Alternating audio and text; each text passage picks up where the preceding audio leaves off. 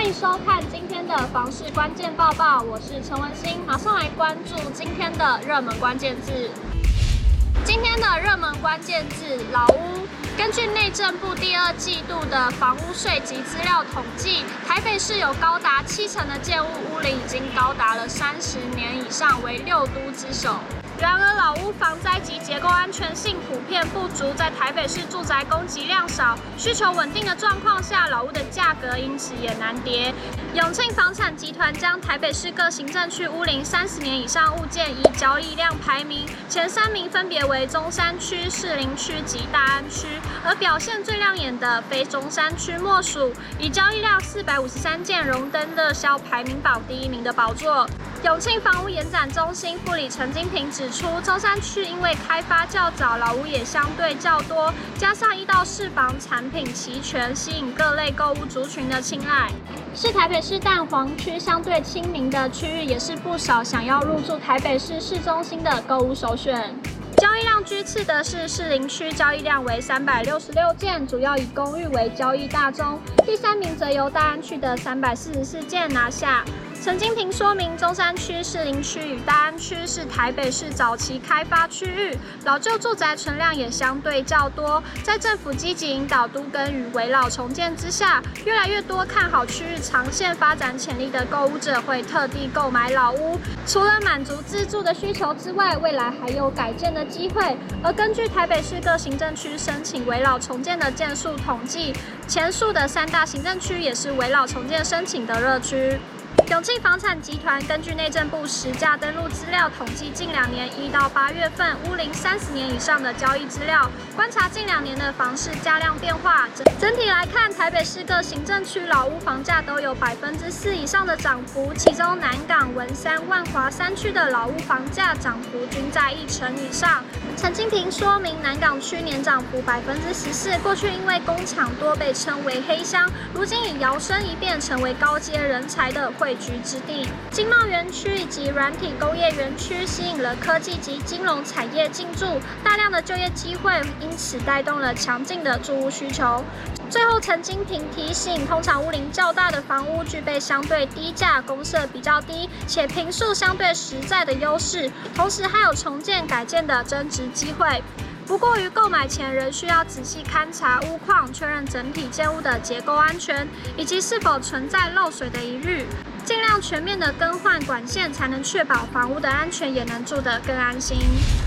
接着来看到今天的精选新闻。近期受到通膨还有升息等压力，让房市充满许多变数，让许多人都在苦恼，说什么时候才是进场的好时机呢？通膨高升，美国今年强势升息，冲击国际金融市场，经济震荡。前淡江大学产业经济系副教授庄梦汉指出，台股近期大跌，市值从今年高点五十七兆多元，九月底缩水十四兆多元，股市重挫，热钱退散，房市当然也会受到冲击。目前价量背离情况撑不久。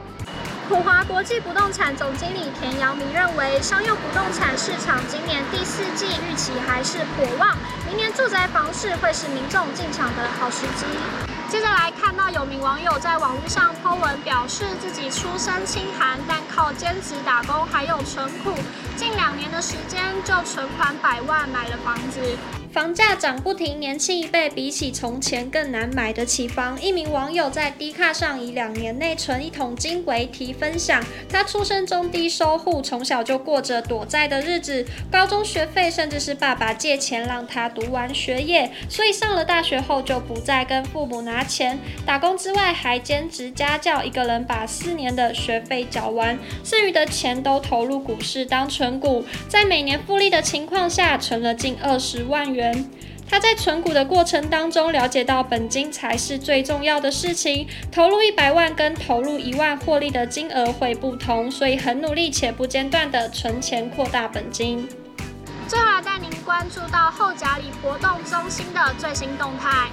台南东区后甲里居民争取多年的后甲里活动中心，十九日上午隆重举行开工动土仪式。市长黄伟哲表示，后甲活动中心在县市合并前就已经要争取，到现在终于标出去。这里的土地价值很高，每坪将近百万元。台南市在黄金宝地上面盖活动中心，总共有两百六十坪，是三层楼建筑，是最好的旗舰型活动中心之一。由南市实施平均地权基金，运用土地出售的盈余回馈，实现土地正义，并于从化区内公园用地以多目标使用方式新建活动中心。除了里办公处以外，可供设置多功能展演空间、才艺教室及集会的休憩等用途，深化后甲地区公共行政服务机能。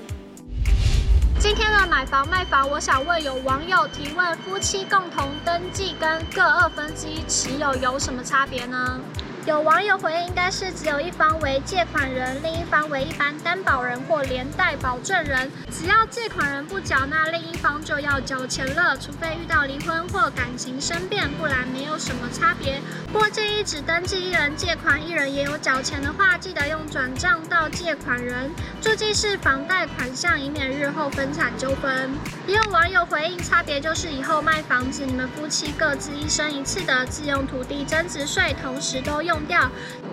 再买新房就最少要持有六年且有设直系亲属户籍，才能再用一生一物的自用土地增值税。自用跟非自用相差税率为百分之二十到四十之间。想了解更多房市资讯，欢迎点击下方资讯栏连接。如果你喜欢今天的影片，请不要忘记按赞、订阅，还有分享，并且开启小铃铛。我们下次再见。